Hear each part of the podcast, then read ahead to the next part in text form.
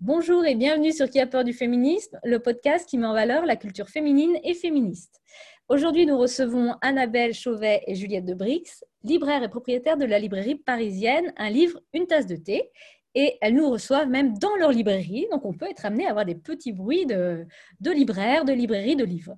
Euh, cette librairie qui, a été ouverte pendant le deuxième confinement euh, présente un assortiment féministe par principe.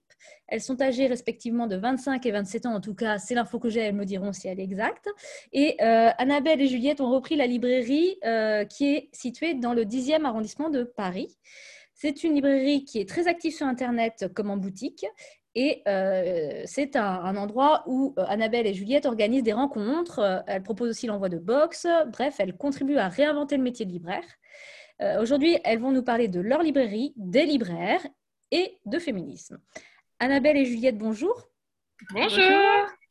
On va commencer donc par des questions sur votre, euh, votre librairie et votre concept de librairie. Donc, votre librairie est toute jeune, vous aussi. Euh, comment est-ce que vous êtes rencontrés et qui a eu l'idée de cette, euh, de cette enseigne? Alors, nous, on s'est rencontrés il y a 9 ans maintenant je crois, 8-9 ans. Certainement, quelque chose comme ça. On était toutes les deux surveillantes dans le même collège. Et donc, on s'est rencontrés au travail. Et euh, voilà, sur euh, nos temps de pause, on allait manger des McFlurry au McDo de Porte de Choisy. Des very parfaits. Des very parfaits, pardon. On est devenues copines. Et après, on a, enfin, voilà, on a fait notre petite vie. On allait plein de fois au ciné. Euh, on est parti en vacances à Amsterdam. Et un jour, pour le petit storytelling, je me suis cassé le pied.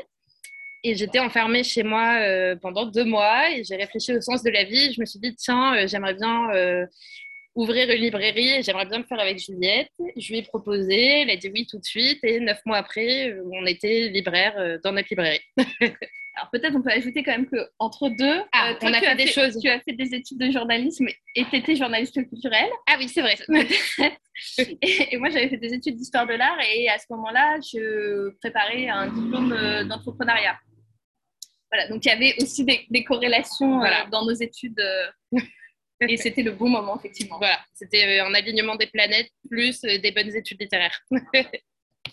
et aucune de vous deux n'a fait l'école des libraires, un apprentissage en librairie, en fait, finalement. Vous avez appris sur le tas, le métier? Oui, on peut dire qu'on a appris sur le tas. Après, on était quand même déjà très familière quand même avec le monde des livres. Et on a fait la formation de l'école de la librairie, quand même, créer ou reprendre sa librairie. Euh, qui est une formation effectivement assez courte, mais on a été bien accompagnés aussi par les, gérants et les anciens propriétaires de la librairie qui nous ont euh, transmis euh, leur savoir autant technique, vraiment pratico-pratique, que aussi théorique du quartier, du monde et du marché surtout du livre. Ok. alors, on aimerait bien en savoir un peu plus sur la librairie. Concrètement, où est-ce qu'on peut la trouver? Et pour les gens qui ne sont pas en Ile-de-France, euh, voire même pas en France du tout, parce qu'on a aussi des auditeurs dans le monde entier, euh, comment est-ce qu'on peut acheter vos livres? Comment on peut participer à vos événements, potentiellement à distance? Que vous êtes présente sur le web, par exemple? Oui, alors nous, vous pouvez nous retrouver à Paris. Donc, on est dans le 10e arrondissement, place de la République. Et c'est un lieu euh, qu'on a choisi volontairement parce que la place de la République euh, à Paris est très politique. C'est le lieu de toutes les manifestations sociales, des luttes sociales. Et ça nous tenait à cœur de porter aussi notre lutte sociale euh, qui est concentrée sur les féminismes à cet endroit-là. Donc, on est dans le 10e et on est aussi effectivement sur Instagram, sur euh, notre site internet, euh, à travers lequel on peut commander des livres euh, à distance qui peuvent être envoyés par la poste ou par Mondial Relais. Et c'était vraiment hyper important pour nous de, voilà, de s'exporter aussi et d'avoir une librairie en ligne pour à la fois contrer ces chers GAFAM qui nuisent un tout petit peu à la culture indépendante et en même temps pouvoir être accessible à toutes et à tous parce que c'est vraiment le, le, projet de la librairie, c'est de pouvoir parler faire entendre des voix différentes et pouvoir euh, les transmettre et faire, et les parler, enfin, voilà, faire parler des, des personnes partout. Complètement. Et et on ajoute qu'on voulait vraiment aussi, ça fait partie du projet de la librairie, faire vraiment un espace de vie, de rencontre. Euh, ça, c'était vraiment à la base euh, de l'idée. Et donc, on a créé un petit salon de thé dans la librairie qui permet de se poser sur des fauteuils confortables, de manger un petit gâteau, boire un petit thé d'où le nom, un livre et une tasse de thé. Euh, et c'est aussi l'espace pour les rencontres le soir. On organise plusieurs par semaine. Donc ça, effectivement, on peut suivre nos rencontres sur notre site internet et sur Instagram. On est assez présente aussi pour voilà, à la fois annoncer les rencontres et les retransmettre alors du mieux qu'on peut avec la technique qu'on a. Mais voilà, on, va essayer de, de, faire de mieux en mieux pour que tout le monde puisse avoir accès à ces rencontres éphémères en librairie, mais mais passionnant. Mais passionnant, tout à fait. Et j'ai testé les fauteuils, ils sont très confortables. Alors, je passe à la deuxième catégorie de questions, être libraire et féministe. Euh, question un peu générale au départ, qu'est-ce que c'est être libraire à Paris aujourd'hui? Quels sont les défis à relever? Vaste question. Alors, euh, euh, trouver du public quand même, peut-être déjà en, premier lieu. là, nous, on a ouvert pendant les confinements. Il y a eu le développement du télétravail. Euh, toutes ces petites choses, euh, et puis les bouleversements de Paris-Centre qui évoluent avec euh, beaucoup de départs, notamment des familles, vers, vers d'autres villes. Et donc, c'est déjà essayer de créer une clientèle qui soit fidèle et qui soit là, de quartier, mais aussi de passage. C'est ça, c'est un enjeu effectivement un peu double pour les librairies à Paris qu'on n'avait pas vraiment identifié en ouvrant qui est effectivement de s'adapter au bouleversement euh, de la ville et de à la fois s'ancrer dans le territoire, de travailler avec nos confrères consoeurs et en même temps se démarquer suffisamment de elles aussi pour pouvoir, euh, pouvoir vivre, que chacun puisse manger. Et donc c'est vraiment ce double enjeu de tisser son réseau dans le quartier, de, et en même temps d'être aussi un lieu où on va parce qu'on a envie d'aller là et de ne pas aller ailleurs et d'amener des, des, personnes. Euh, oui, que, que la librairie soit aussi une expérience. Voilà, c'est ça. Voilà, que ce soit euh, un endroit où on a vraiment envie de rester quelques minutes. Alors, on peut venir juste acheter un livre, mais l'idée c'est aussi de flâner, de se laisser euh, séduire par un livre, surprendre par une couverture et, et faire de, de, la librairie un, un peu plus que juste une boutique de livres, quoi. C'est ça. Et là, on est vraiment un peu une période de transition, effectivement, qui a été marquée par le Covid, par euh, toutes les conséquences qu'il y a eu, liées aux pénuries de papier, euh, après les élections présidentielles, la guerre en Ukraine. il y a eu tout un tas d'événements qu'il faut qu'on est obligé de. On s'est déjà réinventé 12 000 fois depuis qu'on a ouvert. Et donc, c'est pas mal d'enjeux et euh, c'est moins simple que ça n'y paraît d'être libraire parisienne. on n'en doute pas. et alors, être féministe quand on est libraire, est-ce que c'est un avantage ou une difficulté? C'est un peu comme tout quand on est féministe. C'est à la fois euh, un avantage parce que c'est hyper enrichissant et que c'est des avantages personnels et de pouvoir vivre euh, dans un monde meilleur, au moins dans, notre quotidien et avec nos proches. Après, effectivement, ça reste un inconvénient aussi parce que, enfin, pas un inconvénient, disons que ça pose des difficultés parce que le monde des livres est voilà, quand même dirigé euh, dans des très très grosses sphères par, par des hommes qui n'ont quand même pas grand-chose à faire des femmes, qui continuent à publier des livres euh, de violeurs, d'agresseurs, et dans l'impunité la plus totale, de s'accaparer les plus gros moyens de production, de faire du féminisme washing euh, sans que ça pose trop de soucis. Et donc l'enjeu, euh, il est à la fois de, créer un lieu effectivement féministe pour que nos clients et nos clientes se sentent bien, se sentent dans un endroit safe et bienveillant, que notre équipe à nous se sente aussi dans un endroit bienveillant, c'est de travailler en féminisme et de réfléchir à comment on peut bouleverser un peu ce, monde de l'édition qui euh, a quand même pas beaucoup bougé depuis trois siècles et demi à peu près.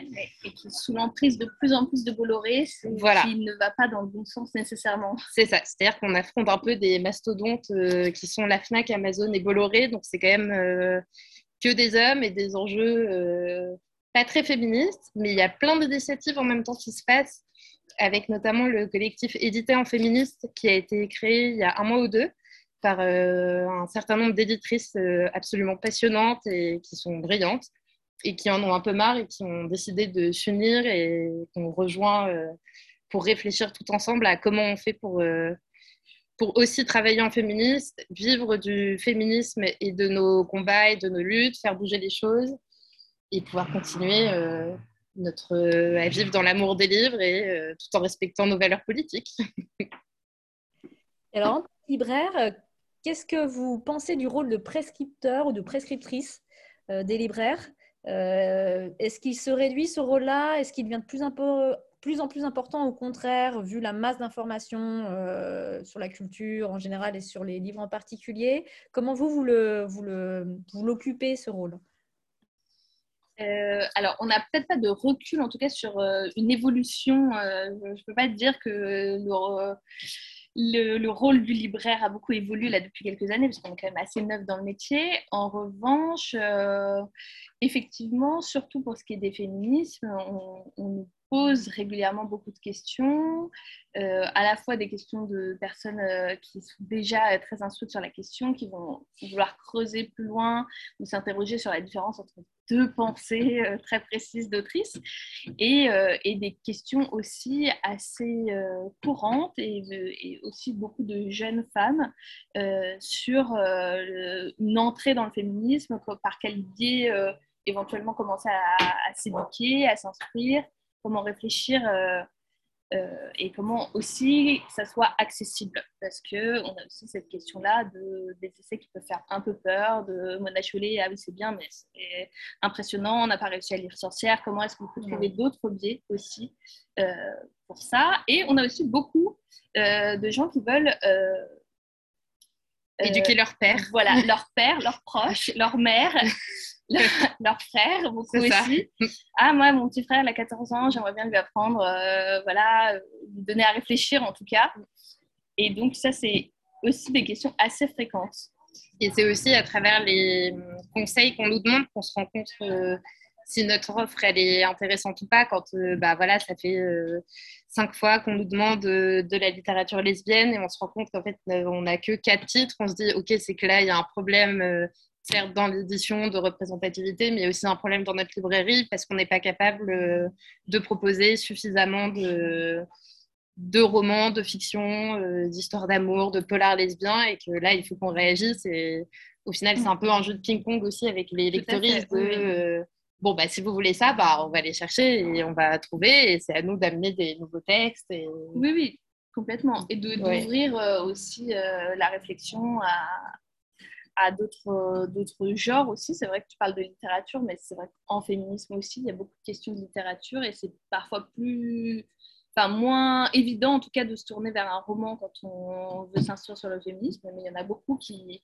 finalement par l'émotion, par euh, ce que transmet euh, la littérature peuvent être euh, aussi instructifs, bouleversants qu'un essai. Oui, puis il y a cette idée aussi, j'ai l'impression de il y a quand même une partie de la population qui euh, a lu, qui a lu ces essais féministes, qui a un petit peu fait ses devoirs de déconstruction euh, d'intérêt et qui a aussi un peu envie de vivre et de, de profiter juste de passer un bon moment en lisant un livre sans qu'il y ait des euh, trigger warnings parce que c'est encore un mec toxique, une histoire d'amour en fait bah, c'est c'est un homme, une femme, euh, que l'homme euh, il est en train de totalement euh, avoir une emprise sur le personnage féminin qui, elle, n'a pas de personnalité, n'existe pas, n'a pas de copine, subit tout. Et en fait, même sans vouloir oui, oui, forcément apprendre des choses, être politique dans le sens de transmettre un message, mais c'est aussi de juste pouvoir, en fait, ça y est, vivre dans la société féministe qu'on recherche voilà, que l'utopie devienne réalité. Voilà, c'est ça. Au moins le temps d'un roman. C'est ça. Et c'est donc aussi essayer de proposer ça de. Bah voilà, des livres. Bah, déjà, nous, on ne prend pas des livres d'auteurs euh, qui sont euh, accusés de viol, euh, d'agression. voilà, c'est faire ce trait-là, de proposer des gens qui ont l'air quand même de respecter l'humanité autour d'eux. D'être un peu représentatif aussi. Voilà, de ne pas prendre que des jeunes femmes euh, blanches entre 25 et 35 ans. voilà, mm. essayer de, de, s'ouvrir à, à, toute, euh, à toute représentation euh, et, oui, d'élargir aussi le champ des possibles. Comme tu disais, de la littérature, effectivement, ça, ça rend concret et réel ce qu'on peut effectivement parfois un peu théoriser, mais se voir que ça peut être mis en place et dans un quotidien. Alors, ça m'amène à la dernière catégorie de questions, la catégorie sur les, lectures féministes. Euh, alors, en tant que libraire, quel est votre regard sur le monde de l'édition? On en a déjà un peu parlé, vous avez évoqué des choses, et en particulier en ce qui concerne les livres sur les femmes, euh, plutôt que les livres de femmes, ça n'a pas trop de sens, les livres de femmes, mais les livres sur les questions du féminisme, euh, est-ce qu'il y en a de plus en plus? Est-ce qu'il y a différents courants? Est-ce qu'il y a beaucoup de bashing, dans ce que vous avez euh, évoqué tout à l'heure Comment, Quelle est l'évolution actuelle? Bah, il y a un peu de tout ça quand même. C'est vrai qu'il faut. En fait, le livre, c'est un peu comme tous les objets culturels. Quand on regarde un film, pour l'analyser, on commence par se demander par qui c'est écrit, par qui ça a été payé. Et, et du coup, comment ça influence le contenu. Et un livre, c'est un peu pareil, en fait, quand on voit euh, un livre, euh, je ne sais pas, par exemple, qui serait sur l'écoféminisme, mais qu'on se rend compte qu'il a été publié chez Hachette, qui est détenu euh, par un énorme groupe mastodonte qui ruine la terre entière. On se dit, bon, là, il y a peut-être quand même un truc, il faut réfléchir. Est-ce que c'est vraiment un texte qui va être intéressant Est-ce que c'est du féminisme washing? Et donc, effectivement, il y a quand même tout ce travail un peu d'analyse de douzaine des textes qui les a écrits pour pouvoir analyser le contenu parce que, effectivement, c'est un produit de consommation et donc les éditeurs ont tout intérêt aussi à faire de l'argent avec les féminismes. Donc, plus il y a de demandes, plus il y a de production. Donc, il faut, voilà, il y a un peu de tout. Et en même temps, effectivement, il y a de plus en plus aussi de jeunes euh, éditoristes qui sont absolument merveilleux, merveilleuses et qui sortent. Euh, un tas de livres euh, indépendants incroyables et qui, effectivement, je pense que c'était moins possible il y a quelques années complètement et qu'il faut un travail aussi de traduction euh, oui c'est très important parce que c'est vrai que les féminismes peuvent être un peu euh, cloisonnés suivant les pays comme euh, c'est effectivement des titres de petites maisons d'édition elles sont pas nécessairement reprises par des grosses maisons. Ça demande mm. effectivement beaucoup de moyens quand même même ne serait-ce que de traduire un livre. Donc c'est un, travail assez assez compliqué et, et dense mais essentiel Là, il y a les textes de Bellux qui sont encore traduits maintenant. C'est bah, ça, voilà, traduits pour la plupart, pour la première fois en français, bah, euh, alors qu'ils euh, ils sont accessibles depuis euh, des dizaines d'années aux États-Unis. Et c'est tout le travail de matrimoine aussi, c'est se poser la question de comment on fait pour entretenir la littérature féministe, pour entretenir les essais féministes, la littérature lesbienne, la littérature queer, et comment on fait pour que ces titres-là tombent pas dans l'oubli et que dans dix ans, les sujets du bac changent, qu'on arrête de compter le nombre de femmes, que tout évolue et que tout soit répercuté sur la société. Et, on espère, là, il y a eu tout un tas de livres qui sont sortis sur euh, la place des femmes dans la politique. On espère qu'aux prochaines législatives, il y aura plus de 37% de femmes députées. Et... Ça, il faut que les gens achètent des livres politiques. Voilà, c'est ça. Et qu'ils les lisent et qu'ils se disent, OK, c'est bon, on avance. Mais ça s'adapte un peu au mouvement de la société et en même temps pas trop. Enfin, c'est oui, hein, il y a encore du boulot euh, dans ce, milieu-là, mais euh, effectivement, je pense qu'il y a, y a quand même de plus en plus de productions féministes, ça on peut quand même le saluer, mm-hmm. par des éditrices euh, volontaires et qui se battent, effectivement, que ce soit dans des petites maisons, parce que c'est très compliqué de faire vivre une petite maison d'édition, et oui, pour la plupart, elles sont bénévoles. C'est ça. Et dans des grandes maisons mm. d'édition, euh, où c'est aussi un travail bénévole finalement. C'est ça. Nous l'avons appris euh, parfois. parfois. Euh, donc voilà, c'est faut... je sais plus où était le début de ma phrase, mais c'est compliqué. Mais c'est compliqué. C'est bien, mais compliqué. voilà. Et après, oui, du féminisme washing, il y en a aussi. aussi. Alors, qu'est-ce que vous entendez par féminisme washing? J'ai dit bashing, moi en plus, donc rien à voir. Mais et bah, c'est euh, que en fait on utilise le féminisme, on, vole un peu, c'est comme euh, un système euh, très capitaliste en fait, c'est reprendre un produit, se l'accaparer sans être légitime à le faire. Donc c'est par exemple un homme qui va s'accaparer un texte écrit par une femme et qui défend des valeurs féministes de sororité pour en faire un produit vraiment commercial dans le seul but de rapporter de l'argent sans aucun travail euh, pour porter le livre, pour euh, situer l'autrice, euh, faire de la promotion, s'assurer que le texte soit pertinent. C'est juste, voilà, bah, tout, le monde, tout le monde fait du féminisme, il faut bien manger le soir, donc allons-y, on n'a qu'à publier des femmes, ça a l'air de faire plaisir à tout le monde et go quoi. Oui, c'est vraiment comme l'écologie. ouais, c'est comme, tout, hein, franchement. H&M qui met des, des petites fleurs et des feuilles euh, vertes sur euh, leur pub. Bon, bah, voilà, il faut s'en méfier, ça ne veut pas dire que c'est bien. Regarder un peu plus loin. C'est ça. Alors, est-ce que chacune d'entre vous pourrait nous recommander un livre pour l'été ou pour un prochain podcast? Oui, bien sûr. Et ben justement, j'ai un peu envie de parler de littérature parce qu'on parle souvent d'essais quand on parle de féminisme. Et j'ai eu un gros coup de cœur euh, le mois dernier pour le livre de Joanne Richoux qui s'appelle La peau des filles. C'est une autrice qui écrit euh, d'habitude pour les adolescents. Et là, pour, chez Actes Sud, elle publie son premier roman pour adultes. Et c'est un sublime roman qui raconte l'histoire de trois jeunes femmes qui ont 30 ans qui sont à toutes les. Enfin voilà, elles arrivent, elles ont entre 28 et 30 ans, elles sont à un tournant de leur vie, elles se demander un peu qu'est-ce qu'elles vont bien pouvoir faire de cette vie parce qu'elles sont pas très en cohérence avec ce que la société attend d'elles.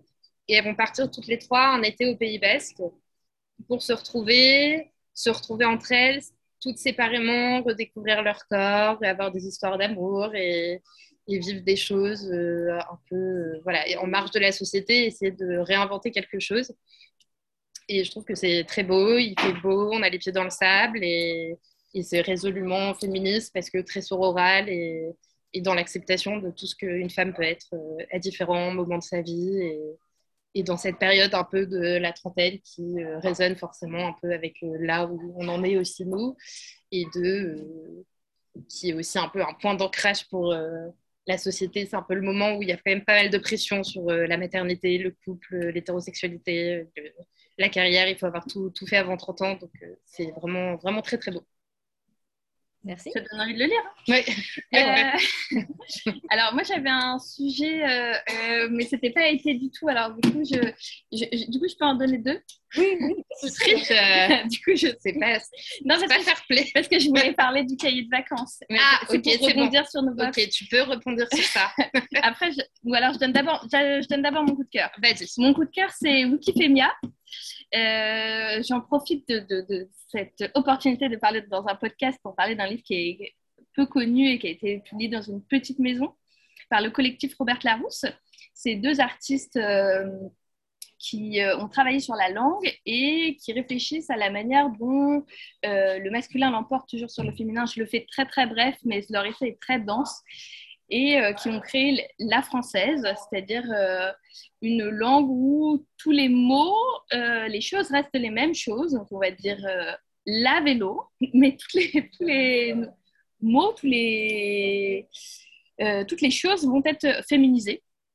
Donc, ça, c'est leur premier postulat. Et là, elle s'attaque dans Wikifemia à Wikipédia, donc vous connaissez tous, que je ne présente pas d'encyclopédie en ligne, qui est quand même le septième site le plus consulté en France, il me semble. Donc c'est quand même assez énorme. Et euh, à la représentation des femmes euh, dans cette encyclopédie qui est libre et donc euh, qui est le fruit de la contribution du monde entier finalement. Et c'est très intéressant de voir comment justement on représente les femmes dans cet outil qui est utilisé et qui fait aujourd'hui quand même un peu référence. voilà, vraiment passionnant. Je vous laisse le découvrir. Et notamment, elles étudient un article de Georges Sand qui est assez euh, euh, étonnant et évocateur de cette problématique de comment on, évoque les femmes euh, dans Wikipédia. Et pour finir, du coup, sur mon, coup de cœur plus été, il y a le cahier de vacances féministes de Sorocité qui vient de sortir et qui fait partie de notre box de juillet pour bien partir en vacances euh, et qui est euh, très très chouette parce que euh, à la fois il y a des petits jeux assez ludiques et en même temps on est vraiment sur quelque chose d'assez pointu elles font beaucoup de références euh, à des, féministes qu'on n'a pas nécessairement l'habitude d'entendre. Il n'y a pas que Simone Veil et Gisèle Halimi. Et euh, c'est très intersectionnel. Oui, et ça prouve qu'on peut s'amuser, être féministe et voilà, il y a pas, euh, on n'est pas obligé d'être sexiste, lourd et misogyne pour, pour, s'amuser. Pour trouver des bonnes blagues. Pour trouver des bonnes blagues. Comme quoi, on peut on peut plus rien dire, mais quand même dire des trucs intéressants et rigoler. Donc, euh, c'est pas mal. Et après, il faut lire le numéro de la déferlante sur le rire. C'est ça. Et là, bon, après, on peut faire 4h30 euh, de recommandations. Mais il faut venir nous voir à la librairie. Alors, du coup, la dernière question, qui est, une, question bonus. Euh, quel thé vous proposez de boire avec vos, coups de cœur? Ah bah du thé glacé là, c'est l'été. Là, il fait chaud, il faut boire du thé glacé ou boire à fleur de peau qui a un thé blanc avec des pétales de fleurs. On travaille avec la maison Kodama qui une maison de thé divine euh, à Paris. Et voilà, un peu de douceur dans ce monde de brut, euh, c'est pas mal. Alors, un grand merci à vous, Annabelle et Juliette, d'avoir accepté de répondre à, nos questions. Merci. À nos auditeurs et auditrices aussi pour leur écoute. Euh, nous vous disons à tous et à toutes à bientôt pour un nouvel épisode de Qui a peur du féminisme?